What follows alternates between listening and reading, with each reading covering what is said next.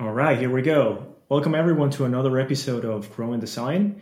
Today I'm speaking with Justin Dauer, and um, I'm very excited about this conversation because uh, Justin is probably one of the most experienced persons I've had the uh, um, pleasure to speak to in this podcast. So I'm really excited to go over his career and talk about what he's learned and what he's up to these days. Um, Justin, do you want to do a quick summary of um, uh, who you are and what you do currently?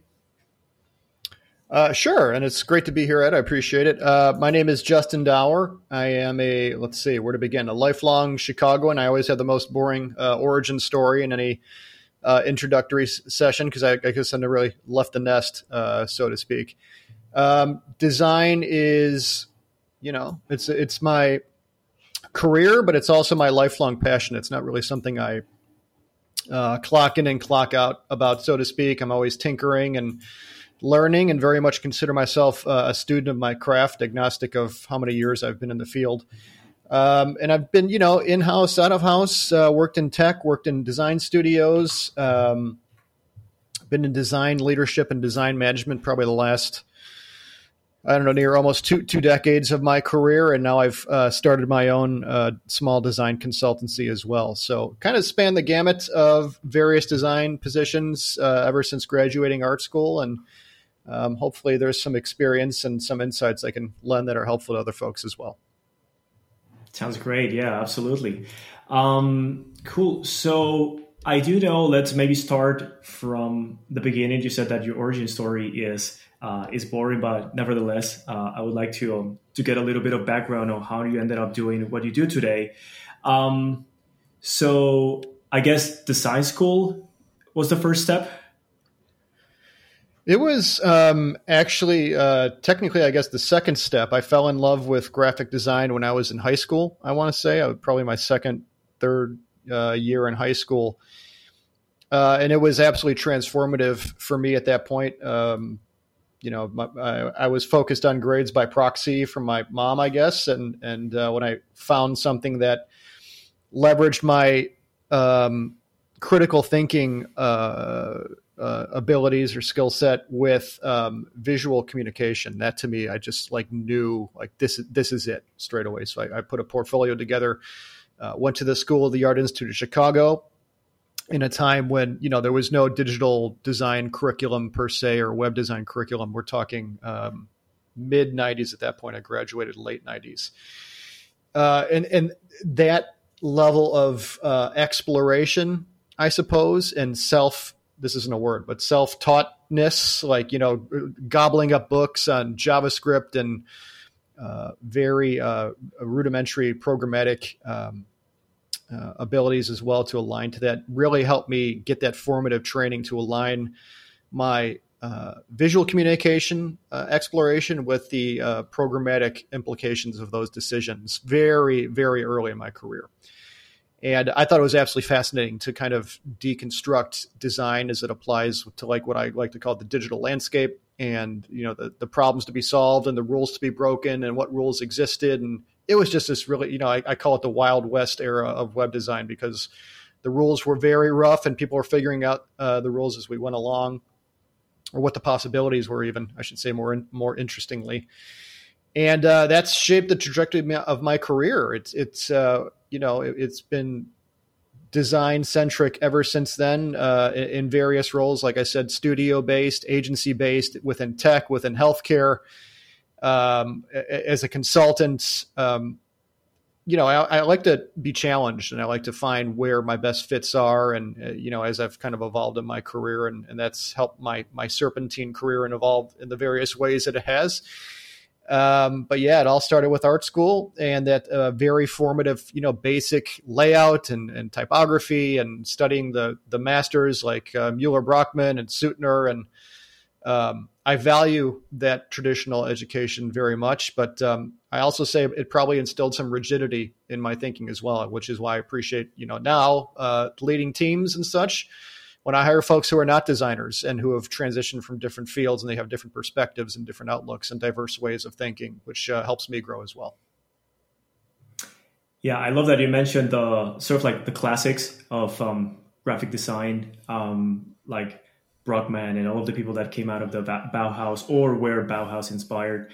Um, I always feel like they set the, uh, they set up the foundation for everything that folks are doing these days, and a lot of um, I've come across a lot of designers who are not familiar with the work of uh, what happened back then, but they sort of like through their career they've learned these principles or they've absorbed them just because that's kind of like the most optimal way of solving some problems. So without knowing that, without without knowing them, or without being aware of the work of these designers, they already apply these principles, which I think is really is really fascinating. So, like you mentioned, it's always um, a worthwhile endeavor to go back and review that material. You can always learn a lot of stuff. Um, cool. So you were like that kid who was always in high school making drawings during math class. Yeah, that's accurate. That's that's I'm I'm still now I'm I'm that guy who's making drawings in the middle of Zoom meetings. so I guess uh, some taking habits notes. die. yeah, exactly. Air quotes taking notes.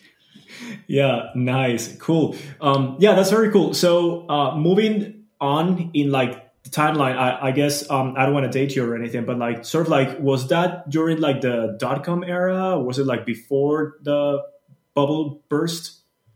I would say um, my first, second, third, second or third position uh, was in the dot com era. I, I was a um, uh, design consultant. I think the role was actually called a visioneer, which is, sounds like Disney esque, which is pretty cool. Uh, for this uh, um, tech company that no longer exists, it, it was a victim of the dot com uh, bubble. But I was that that was such a weird time. Um, I would wake up in the morning, I'd get a, a call from my boss, and, he would say, you know, you have to be on the ground in San Diego, or you have to be on the ground in Tampa um, or Dallas uh, at 4 p.m. And I was young and single, and it was very easy to just pack up shop and, and you know hop on a plane and, and be there. And then I would work there for a couple weeks and design and, and code up a, a demo uh, for a, a, supply chain management dashboard to close uh, deals with massive clients, and I would get a check from this uh, uh, closed deal and a check from this, and I didn't even know where the money, like the money in the dot com era was just crazy. Um, and then uh, I was living above my means, and the dot com bubble burst, and uh, I almost went bankrupt because I was young and I wasn't saving, and I was like, "Woo, money everywhere." so you know, lesson learned. Um, I was very young, and, that taught me how to save straight away. But yeah, it, I my, my I want to say my second or third um, position was in the dot com era, and that was a, a crazy time. You mentioned so you were building dashboards and stuff. Um, if I'm not mistaken, back then there was no front end, back end. It was just like building the stuff. Like you would do everything. Like you would do the database, you would do the visual design, the layout.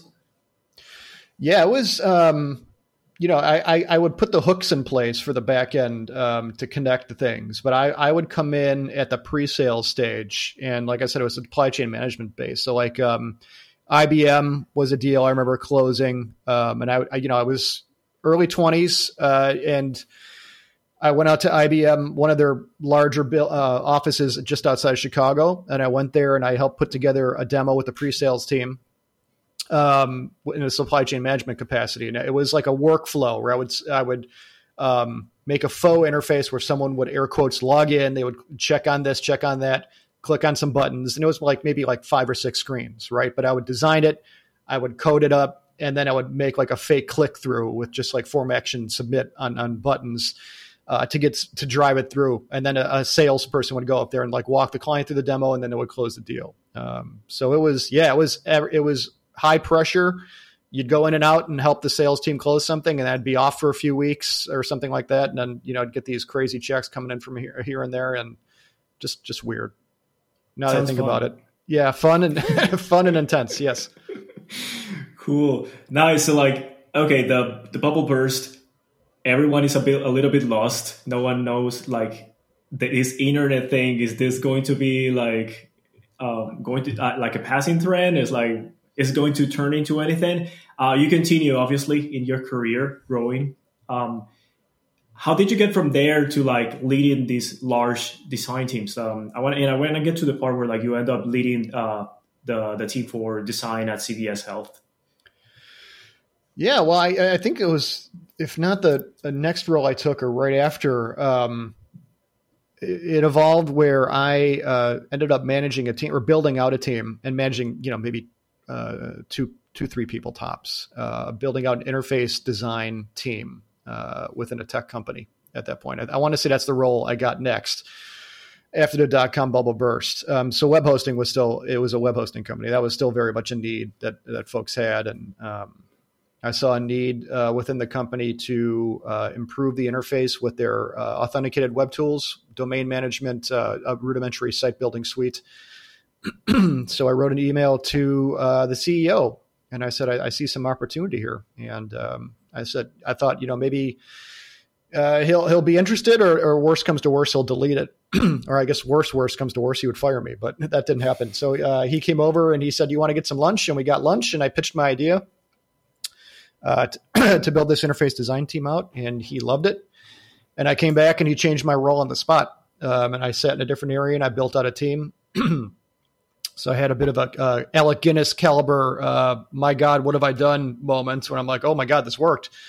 Now I have to build out a team and I have to actually manage folks. So um, it, it, was probably sooner than I was ready for to manage folks, but um, I knew it scratched an itch that I didn't know I had, in that helping others achieve their goals in tandem with my hands in motion. So I was player coach. I was doing design and managing folks, which is not um, not fun per se. But I knew something else was there that I could be rewarded by. So I started managing people pretty darn early in my career, and I, have led and managed teams since then in, in, various capacities. So it was it was you know early two thousands, maybe mid two thousands um, at that point where I started managing people. But um, it was from then on that it, that uh, I've been leading teams, and it's been great since then. Oh, nice. Um, did you have any sort of like imposter syndrome? I don't know if that was a thing back then when you started like telling people what to do. Uh, one million percent, yes, and I, you know, I still have it um, in various capacities along the way as I've done pursued other things in my career. But oh, for sure, for sure, you know, I, I looked I looked early 20s. I'm sure I acted early 20s, and uh, I was just you know pretty green at that point. And uh, there were other managers twice my age, uh, if not more, at that point. Um, so I, I, felt the heat from uh, various angles. Uh, imposter syndrome was uh, certainly one of them as well. certainly one of them as well. Nice, it's fun. Um, all right, so you kept growing. Um, how did you end up at the at CVS Health? And what was that? Because like I don't know if if it, I guess it was at that point, but CVS is huge, it's massive, and um, the the budgets that they manage and the amount of people working in that team must have been like a whole different scale. Yeah, so I was um, VP of design with a company that CVS Health acquired. Mm-hmm. I was a VP of design um, with a company called bswift. B Swift was acquired by Aetna. Aetna was acquired by CVS Health. So then my email address became, you know, CVS Health, and uh, all my, uh, you know, 401k and stuff became CVS Health as well. So we were v- very much a part of that family. Um, and it was interesting to be acquired twice within a short period of time, um, and you know, have to adjust to two different tiers of uh, culture. Uh, uh, you know, uh, acquisition trickle down culture uh, which made the methodologies that I had put in place with the company that was acquired, twice acquired, uh, even more um, near and dear to me to protect, I should say, because uh, we are um, uh, integrated uh, twice, and you know, there's various policies and manuals and ways emails are created and, and, you know you think of voice and tone and a brand that comes through in, in you know how management is uh, um, how, how they communicate with the organization, what the signage is on the walls, et cetera, et cetera. So um, it, it, was interesting uh, being integrated in that capacity and, and being a part of that family. And like you said, the scope obviously changes massively on decisions or the implications of decisions. I had an incredibly supportive and phenomenal um, boss that I'm, I'm, I'm so thankful for. I reported to the the C suite um, at that point, and he was uh, an advocate and respected you know what I my unique voice and what I brought to the table in a I'll say design thinking. I don't mean the design thinking methodology, but infusing design into the way you know we create or hired or um, welcome folks to the team. Uh, and you know he was just very uh, fantastic in that sense. So it could have been more challenging. It was challenging, but I had you know as is important in any role, I had support from the top down, which is invaluable, and at that most senior table, uh, and it made things um, much more streamlined than it could have been. I'll say that. What's sort of like their take on design in that kind of company? Because um, most of us, and probably people listen listening to this podcast, are familiar to how design um, is regarded from in, the tech industry and like how you know software. But when we're talking about a company that sells physical products for the most part, um, it must be completely different. Or or are there any like overlaps?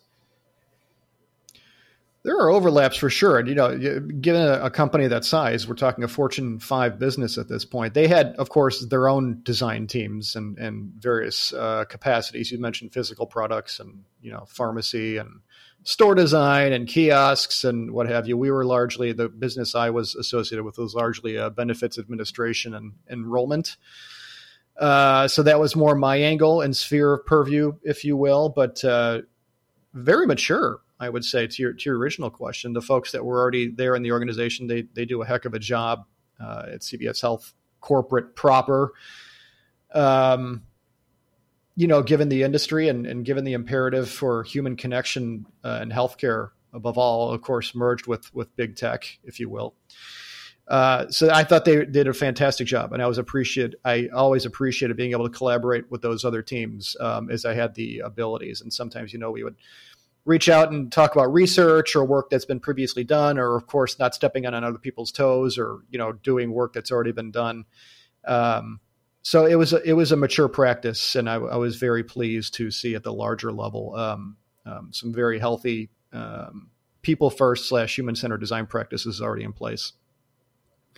That's great to hear. Um, was this around the time you started working on your first book, Creative Culture?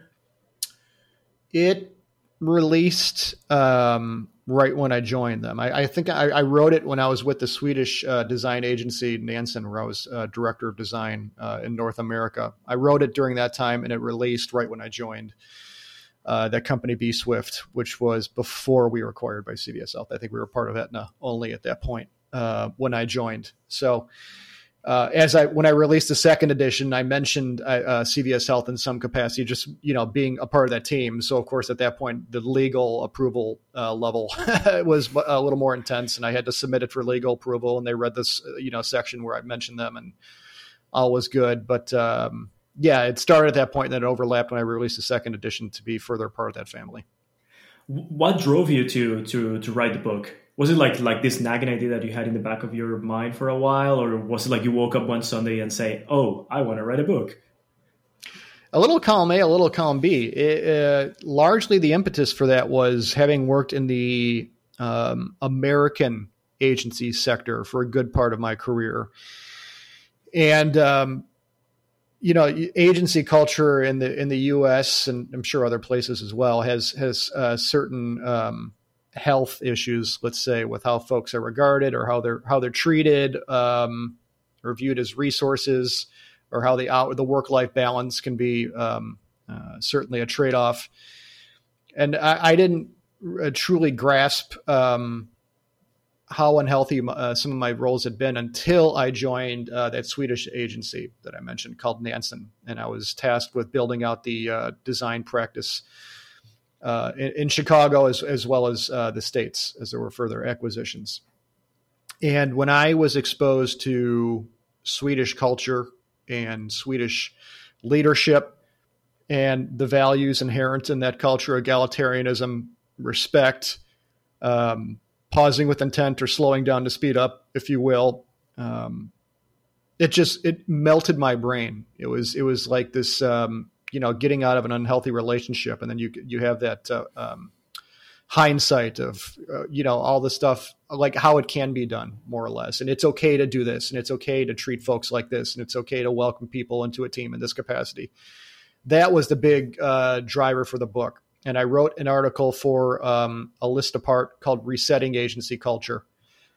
to test the water on some of these theories, if you will. And the reception was really fantastic uh, from people in radio, from people in in print and, and journalism and uh, from all different forms of where design touches um, product or output, if you will. Um, and it was agnostic of the design sphere. And I, I, thought, like, this is bigger than resetting agency culture. There are bigger themes at play here. So I put a draft together for a book, and I reached out to a book apart with the, uh, that uh, draft, and uh, we agreed to put a book out together. And uh, as, as, you know, I started writing it. Uh, I think they helped me edit the first like three chapters. I think I got three chapters deep, and then for various factors, um, they decided to self-publish instead, which allowed me to take more control of the brand. And you know, I, I wanted to work with illustrations in the book and and have that that hummingbird character be a, a gender neutral character that kind of signifies the reader uh, going through these various phases of you know day one through uh, more seniority in their career. Um, and it, it, was very well received, which I was pleased with. And some of the methodologies there, um, you know, I've talked to folks in various podcasts about how to welcome a team member via the new day one methodology on a Friday instead of a Monday and the values behind that. And um, it, it's it's it's been great, and I appreciate that. Uh, hopefully, it's helped some folks uh, along the way as well. What's the thing? Um, I'm curious. What's the thing about welcome welcoming new team members on Friday? Well, you think about the normal way, um, or let's say the the typical way people are usually um, welcome to a team, and it's probably on a Monday right? Because there's that the thought that there's five days spanning ahead, and I can go into training, or I can shadow, or you know, God forbid, I can get thrown into project work right away, um, which has happened to me before. Um, I, uh, hopefully not for folks, but um, that's like the, the standard, right? And that that is the the uh, plan momentum, the pl- the momentum of five work days. Um, and the practice that was put on my radar at Nansen uh, via a fellow named Jan Orvit, who's um, a great friend and colleague of mine, was welcoming people on a Friday instead because you want a different momentum. And it is a momentum driven by our values respect, compassion, uh, empathy, valuing people as a unique individual with a unique voice over a name on a spreadsheet. And uh, you welcome them on a Friday, and um, it's leveraging all the empathy we would have for somebody uh, uh, for from experiences throughout our career. Like I've joined roles before where I've come in and my boss didn't show up until the afternoon and no one knew who I was or what my job was, or they're like, you know, blowing dust off a keyboard. And it's like, I guess you can use this. And it just makes you feel small and it makes you feel like the energy and the excitement you had from signing on the dotted line to the coming that first, like there's that huge disconnect. And it just is like, what happened? Like, what, where did I go wrong? Um, but you know, this person is joining my team and they're entrusting me with their to be supportive of their evolution and and growing their uh, experience with their craft. And I want that to be felt not just in the way we create, but in the way I I treat them uh, on my team. So they come in. I show them around uh, where the coffee machine is, where you can work, where the mother's room is, etc.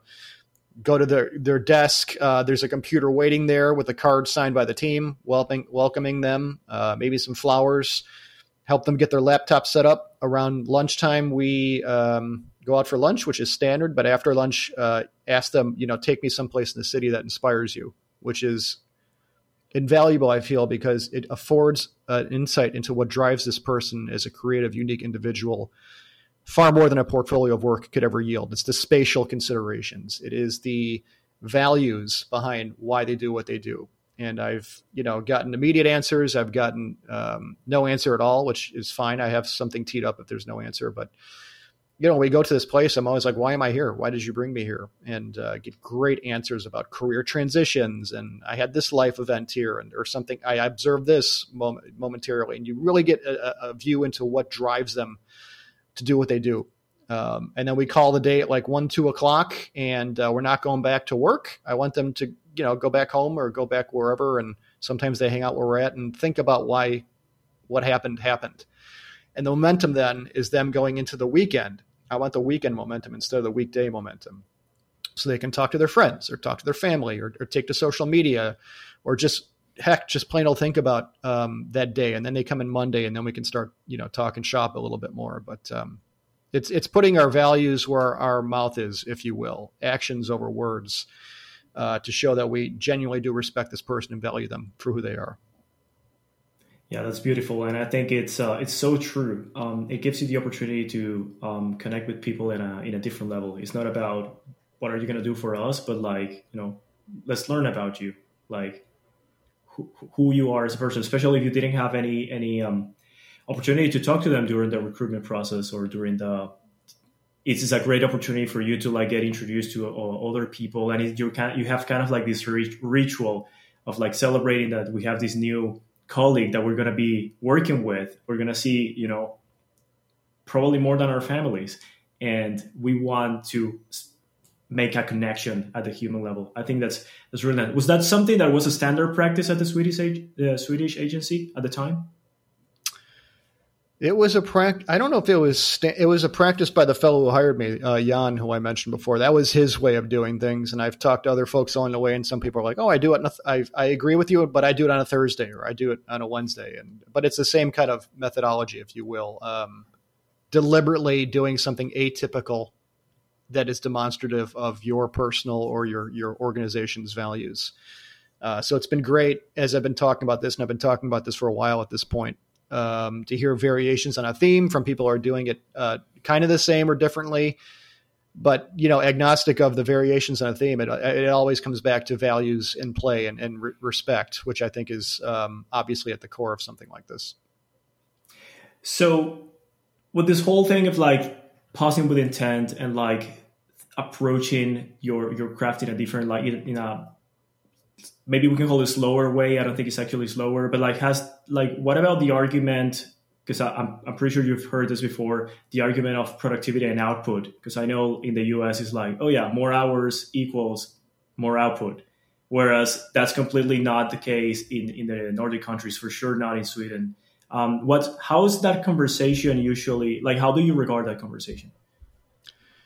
Well, I think it's incumbent upon me if I, you know, if I'm in that uh, leadership role, and by leadership I mean in this instance, I mean hierarchically. I don't mean anyone can be a leader, but you know, if I have that position on an org chart where it gives me, um, it enables me to have higher level conversations and advocate for my team or advocate for slowing down. It's incumbent upon me to have those conversations at that point. And you're absolutely right. It's it's it's definitely um, come up. But when I can ask for change in that capacity or advocate for change and i can have metrics to back up why we should make that change it's not let's slow down because my folks are tired or let's slow down because which is totally uh, viable let's slow down because we just need to step back from the work and get some fresh eyes the organization's going you know they're going to groan because it's like okay that's that's cool but like how does that come back to the bottom line if i can come back with the proposing change and have track trackable metrics that back it up. Like, you know, the last time I, I, I asked the team to slow down a little bit and I advocated for it, uh, you know, we, our usability testing metrics were infinitely higher because we were able to have fresher eyes. We were able to like put together a more thorough test plan or um, it, it, reduced QA time ultimately because we had more testing time in advance of that. And it, it was, you know, we, it, it, produced a less buggy release, you know, a fairly uh, 30,000 foot examples, but when I can have trackable metrics that bring value back to the business about why I want to slow down to speed up or why I want to pause with intent or why we need two more weeks to do a little more usability testing or, or get some more, uh, you know, um, research based insights uh, to drive our design. That all comes back to change, and I've, I've had to have those decisions. I'm, I'm, sure many design leaders have had to have those decisions, and, and, and metrics are what ultimately move the needle in that sense. Yeah. So you hold these values of pausing with intent and connecting at the human level with your with your peers and your your uh, designers that are reporting to you. Um, these collection of values of like have guided the way you um, sort of like approach work throughout a, a, big portion of your of your career. You call it, I guess, the north the north star. Um, how do you like give importance to to that north star and how do you like advocate for people to like find it, find that north star and like find identify the values that they should like you know put above certain other aspects when considering opportunities yeah by by north star i effectively mean um, how are you charting your path? You know what is driving you? What is the beacon that is you know enabling you to do what you do? Like if someone asks you why are you a designer? Do you have can you answer that straight away or do, do you kind of pause or stumble on that uh, on that question? And I think as I've gotten um, further in my career, and this is a you know uh, not to name drop my book, but if this is a big part of the uh, newest book that I have in fulfillment, the designer's journey about our values, um, being that north star in our career and identifying them and prioritizing them and you know leveraging them in a portable capacity agnostic of profession in our personal and professional uh, relationships.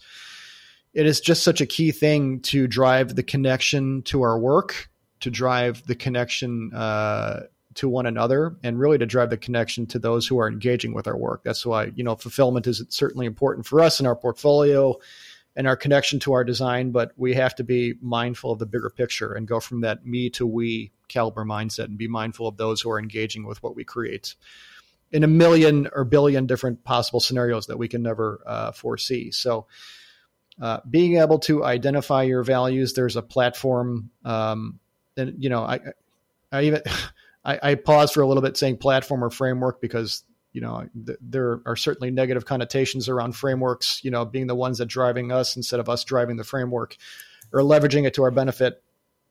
So I just want to put that out there. I'm, mindful of, you know, even uh, promoting a framework, but uh, this one I, I, very much believe in and invested in. It's called Make Meaningful Work.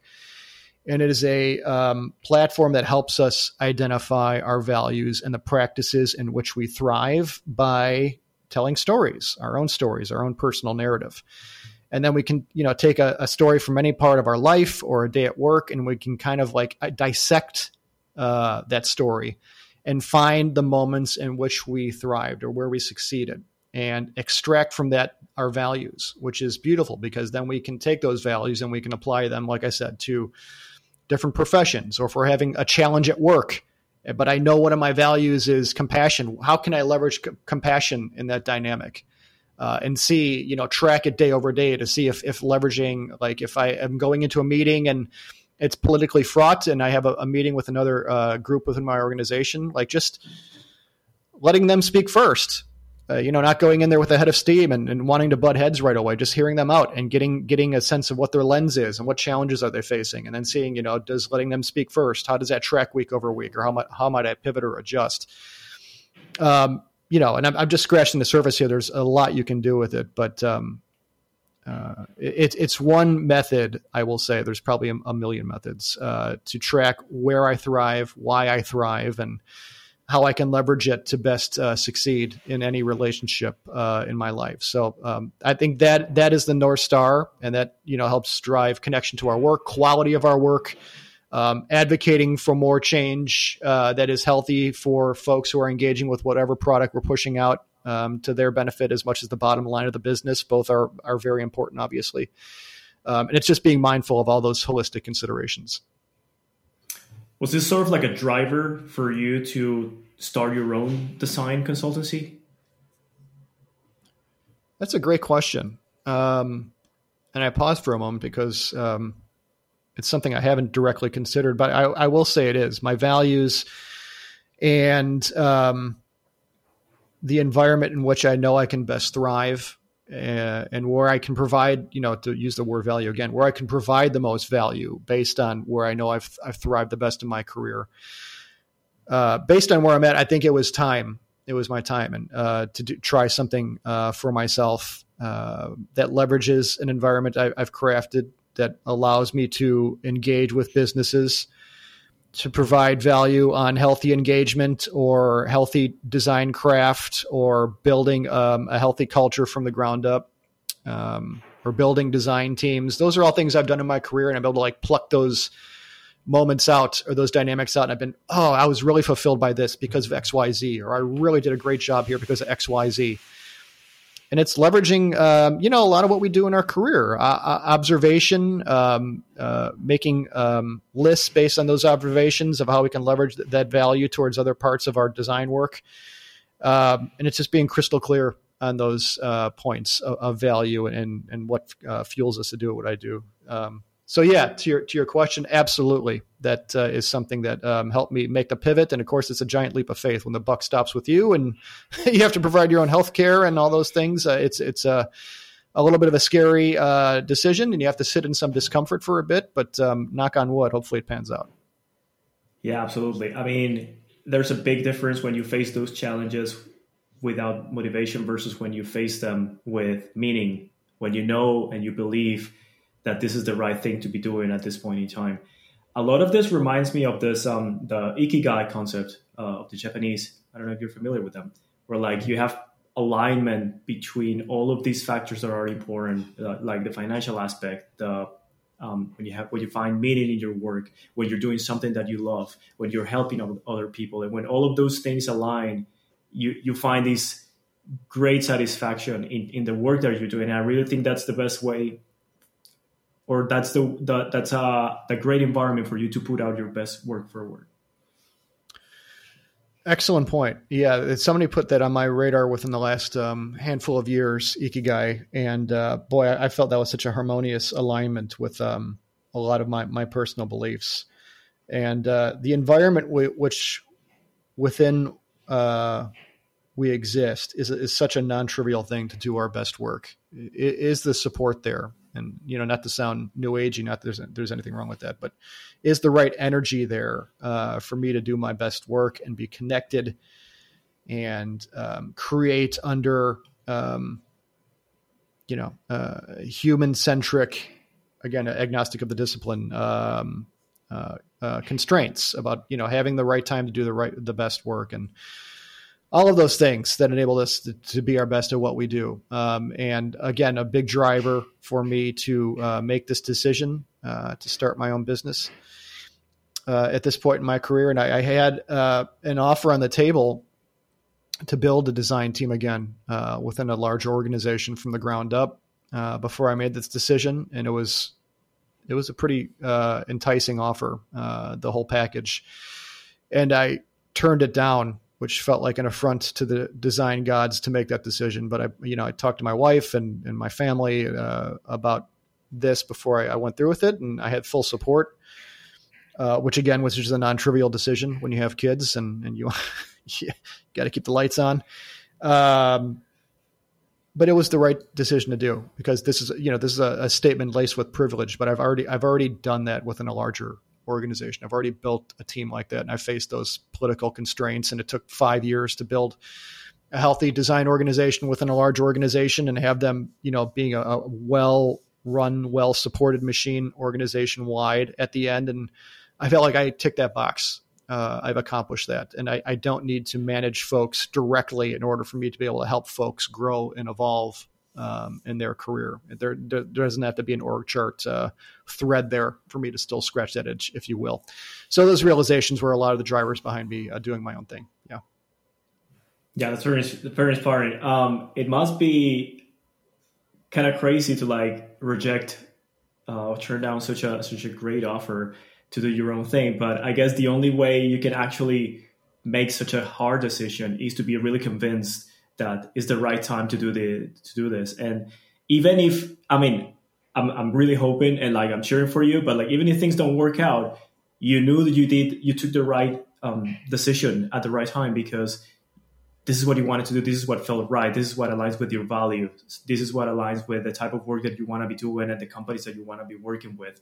So that completely changes uh, what the like when you start with that foundation, the outcome is almost irrelevant. But at the same time, you have all of this drive and energy to to make it work. Excellent points. Those are those are uh, absolutely factors that um, help me know I, I, I, did the right thing uh, for me and and my family and my work and my practice. Um, I, w- I will say, you know, uh, uh timeliness wise with this talk, what, has been a, a, distinct challenge is um, a, a, couple things. The economy right now is not so strong. So uh, organizations are tightening the purse strings um, on design quite a bit. So um, when I have sleepless nights about, oh, did I do the right thing? Like that's something that certainly comes up because businesses are being a little more close close to the chest on what they are willing to spend or you know extending engagements or things like that. So that was like a holy cow what have i done uh, calorie moment just to be, make myself completely vulnerable.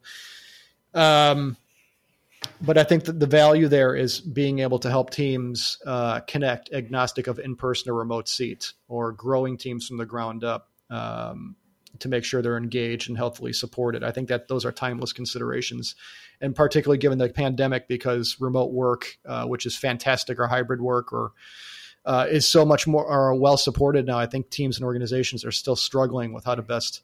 Um, you know, now that they've air quotes allowed teams or folks to work in that capacity, how do they make sure they're engaged or not overwhelmed with video meetings, or how how is asynchronous work best supported? Uh, that's just the way people are going to be working now, and you see a lot of like bigger tech companies like um, forcing people to come back because they have these big rents that they want to they need to get value out of, and they want folks back in the office, and and teams are resisting or employees are resisting, and I say good for them. Uh, so being able to find a, a, healthy middle ground there, if you will, I think those are all considerations where um, I could provide value and, and hopefully is something that um, you know kind of transcends uh, the, the, current uh, economical climate. Yeah, speaking of um, remote work, um, you started at a time you started your career at a time where remote work was not even feasible, like it was not a thing, um, and you know the you're very familiar with the energy that you get from collaborating with other creatives and and with other people in the same room for a few hours um, towards a common goal. Um, there is a very different dynamic when you're working remotely, and like sort of like to give you what my my perspective my perspective on it is. I think they're great for different things. Like there's stuff that's really great when you're doing remote work, like deep focus and that kind of thing, uh, and also you know work life balance. Uh, but there's also some component in doing in person work that is very hard, at least at this point with our current technology, to replicate. The like the energy of being with another person, that high bandwidth connection with other people, and seeing like their micro expressions and how they pace around the room, and you know how they sip their their coffee those kind of things that like you said like we are not um, um, we are very aware of those uh, of that environment. Uh, what's your take on it? Like how do you like because i guess it comes up a lot with, with, your with your clients and when you talk to, to other teams. Yeah those moments of serendipity or, or going out to lunch um, certainly valuable but i don't think the uh, full success or efficacy of a team hinged on them, uh, if you will.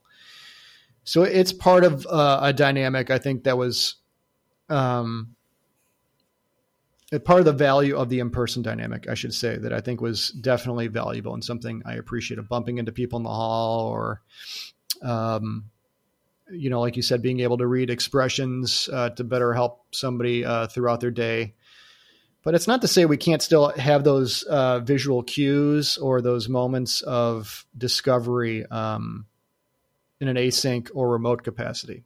I think it's on us to figure out how to make that happen. I think we're still figuring out how to make that happen um, in some senses. But I, I, could probably count on my hand over the course of my career how many times having bumped into someone in the hall or lingered after a meeting yielded something that dramatically ch- changed a project. You know, I think we might have some little rose colored glasses uh, in that capacity. But you know, at the same time, how much time did I maybe lose, uh, you know, um, chewing the fat, if you will, after a meeting with the team uh, or meeting with somebody after the fact or technical issues, et cetera, et cetera. So I, you know, I'm making stuff up now, but I, I think long story short, there, there are pros and cons uh, to both dynamics. And I think, you know, if we're in the position to grow teams or lead teams or, or manage folks, in a business capacity, it's on us to keep figuring out how to best make that work or best support folks in an async capacity or I don't know, provide open like Zoom just introduced that functionality now where they have that ongoing like chat room line that just like never shuts down. Like you have a meeting, but it's like always there and you can like pop in and type thoughts as they come up. You can see like businesses like trying to figure it out exactly what you cited, how to capture those moments of, hey, did you think of this? Or or something like that. Um, so we're, we're getting there and you, you know you're, you're, definitely right. And I, have mulled that over quite a bit. Um, I, I, do miss some of those moments but at the same time as much as i cherish my, my commute sometimes my commute sucked or sometimes it was a pain in the butt to go in the office or i, I used to, i got sick more going into the office because you know people were sneezing and not covering their face et cetera et cetera. So i you know pros and cons to both i think we'll just have to keep figuring it out.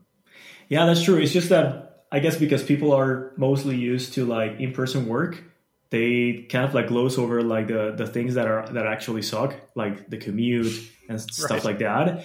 But and there's also the component of like you generally do less work when you're at the office because you talk more to people because you go and eat because coffee a lot of whereas like when you're working from home provided you have the right discipline and the right setup you can easily get two more hours of good work per day uh, compared to like the office. Um, that's I've, I've had the opportunity of doing both. That's sort of like my, my take on it. I used to be like very like uh, a strong advocate for remote work. Now I I'm more of like like you said, there's pros and cons to both, but I do think that a lot of folks that are still stuck into in in kind of like the old mentality don't give um, async communication and remote work a fair shot. So I think they look more at like the cons than the than the pros. And like you said, like technology is advancing. We're finding new ways to work um, remotely. Like now we have these crazy headsets like the, the Apple Vision Pro and whatnot. Who knows if that's the future of remote work. Like only time will tell. But at least you can see that a lot of great minds and big budgets are being invested into into making it uh, a lot more useful for people. Great points. Yeah, great points across the board. I, the the only other um, sprinkles I'll add on that cake is uh, enforcement of boundaries, both at the personal and team leadership levels are imperative because like you said it, it's it's certainly possible to to work more be more efficient at home but because uh, a commute can often be from your bed to your kitchen table or just not even leaving your bed uh, those lines are much more uh, blurred and, and, fuzzy and gray uh, delineation between personal and, and, and um, work lives so being able to you know have the ability the supported um, articulated uh, ability from the top down to close your laptop, to be able to take a nap, to uh, uh, not have to respond or have the implication I need to respond immediately to a Slack message. Uh, those are all these. I don't mean to sound like a sociopath. Those these are all these fascinating um, remote work cultural nuances. I think that are the problems to solve that are just really something else. Um, and they're and they're challenging and they're uh, evolving. And you know we have to be as amicable to get things wrong and, and evolve and like take those as learning opportunities and grow and evolve in, in terms of how to best support people. But um, just just something to be mindful of. The, the enforcement of boundaries, you know, as I'm sure you know, when we're remote workers, is huge. Yeah, absolutely. Um, would you mind giving us uh, regarding your, your your two books? Um, would you mind giving us like a one liner, uh, sort of like intro of each one of them and then to see like people decide which one they, they want to be or, or both. And uh, where can they buy them? Certainly. Yeah i appreciate that. Um, cre- uh, creative culture uh, two editions. The first edition is cultivating a creative culture. The second one is uh, called creative culture human-centered interaction design human centered interaction, inspiration. Well, anyway, it's called Creative Culture, and there's a tagline. it's been a while since I wrote it. Um, so there's two editions of that book. Um, Creative Culture is a bit more macro. I think I've gotten more macro to micro, and it's about the um, creating, leveraging the same values between how we create and how we treat one another um, uh, to do our best work, if you will. And it leverages the tactics, anything from, uh, you know, like we said, the New Day one, which I think is in the first chapter in that book, to uh, on the day to day, how to be inspired from, um, certainly from our work, but um, growing our, our sphere of uh, inspiration, if you will, for, to, to one another, to our environment. Um, to pushing ourselves to not just you know google top web design trends 2023 or 2024 but actually like being inspired by everything around us um, not things not in design things we see uh, when we're out how people are interacting with one another um, taking notes taking pictures. In short we work in a digital capacity but we don't have to be uh, limit our sphere of inspiration to that digital capacity. Um, and then it, it goes through um, uh, ways to inspire ourselves at work and, and way to, ways to best connect. Um, and again, marrying the ways we create and the way we treat one another. Um, it, you know, it's, it's a book I'm, uh, I, am pretty proud of over those two editions. So that's uh, creative culture. The-culturebook.com is the website. Uh, my newest book, which just came out uh, a week and a half ago or uh, ish at this point, in fulfillment, the designer's journey. If you consider uh, fulfillment uh, uh, uh the jewel, so to speak, all the facets around fulfillment, uh, connection, value, values identification, uh, the way to identify those values to best um, align to our work. Like I said, the Make Meaningful Work framework. And again, that goes from you know starting as a designer to finding our best um, cultural fit. And culture fit could be a swear word when it's a, a, a business screening people outwardly, but inwardly from us to the business, it's absolutely a valid concept. Finding the, the business and environment that best will allow us to do our, our work and how to, how to interview effectively and how to find a, a great business. And once you're uh, in leadership, um, how to again leverage your values to move the needle uh, for business value and, and team based value. Um, so, uh, the the second book is much more a design book. It's you know designers are in the title. It looks like a design book. The content is is a design book. Um, uh, this was one I was proud to uh, build the brand from and design from the ground up. Um, I think the first book has some a list apart centricities to it, which is is not a bad thing. But this this one, uh, the second one, is is um, is something I'm very proud of as well. So that that is uh, in-fulfillment.com for that book, and you can choose to buy it uh, wherever you best see fit, Amazon, your your local retailer, etc. Great. Um, thank you for the for the quick summary. Um, I'm really interested in reading both of them. Unfortunately, didn't have the time yet, um, but I'll I'll I'll grab a, uh, copies of them and definitely read them a little bit. Actually, the whole thing. Appreciate it. read the whole thing. Uh, great. Uh, final question: What's the best pizza in Chicago? Uh, that's a tough one. You know, yeah, deep dish. I think when I sweat, I sweat deep dish, which is a disgusting visual, but uh, it's just like you know that is to say, it's in my it's in my blood. Uh, being a lifelong uh, Chicagoan, maybe Pequod's um, is one of my favorites. Uh, some folks come here and they go straight for Giordano's, which is fine as well. Um, there's a lot of great pizza here. I, have been to New York. New York has, has great pizza as well. Um, so I'm not gonna you know be super um, the we have the best, but um, I'll say Pequod's. Pequod's. How do you spell that? Uh, there's a, e, a P and an E and a Q and a U in there. Uh, I'm not sure if there's an A, but if you Google it, uh, you'll you'll find it. If you oh. watch The Bear on on uh, Hulu, uh, Pequod's is in the second season. Nice. I'm gonna I'm gonna take a look. Justin, it's been a pleasure chatting with you. It's been really great. Um, if people want to connect with you, provided that you want to connect with people, where should they uh, reach out? Yeah, I, welcome the connection. Absolutely. I'm uh, at pseudo p s e u d o room uh, on effectively any form of social media or uh, LinkedIn. Um, so yeah, I'm I'm pretty darn easy to find ultimately, and I, I welcome the connection. I welcome feedback, um, and I'm not just saying that to pander. I appreciate um, the objective feedback, and I, I, consider it a growth opportunity. So I welcome any connections and any dialogues that might spawn from here. Great. All right, uh, it's been great. Um, have a great rest of your day, and um, talk soon. Thanks, Ed. You too.